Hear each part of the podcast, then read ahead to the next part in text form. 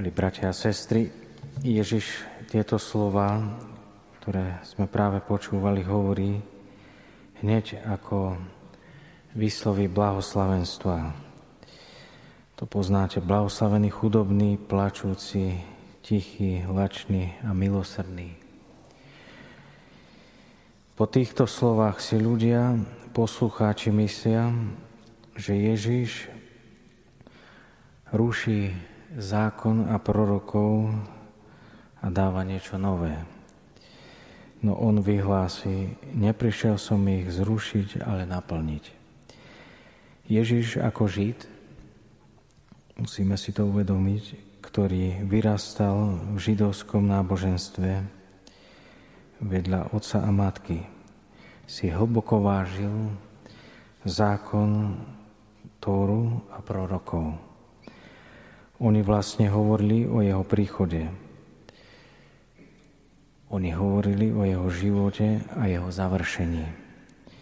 Teda láska a úcta ho privádzajú k naplneniu zákona.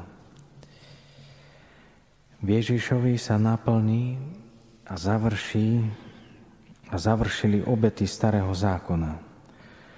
Obetov na kríži, ktorú máme vždy pred očami pri Svetej Omši. Ježiš raz navždy zaplatil a zadozučilnil za hriechy ľudí a tým završil každú obetu. Ježišové slova, teda keď počúvame na vrchu, na vrchu blahoslavenstiev, eh, potvrdili to desatoro, známe desatoro, ktoré Mojžiš priniesol z vrchu Sinaj, vyrité do sklenených tabú. Čiže to je to, čo, čo sa nám neustále pripomína a, a dáva aj nám. Potvrdil teda lásku k Bohu, to sú tie prvé tri, a zvyšných sedem lásku k blížnemu. A vyzval ešte k väčšej láske, akú dovtedy ľudia poznali. A to je lásku k nepriateľom.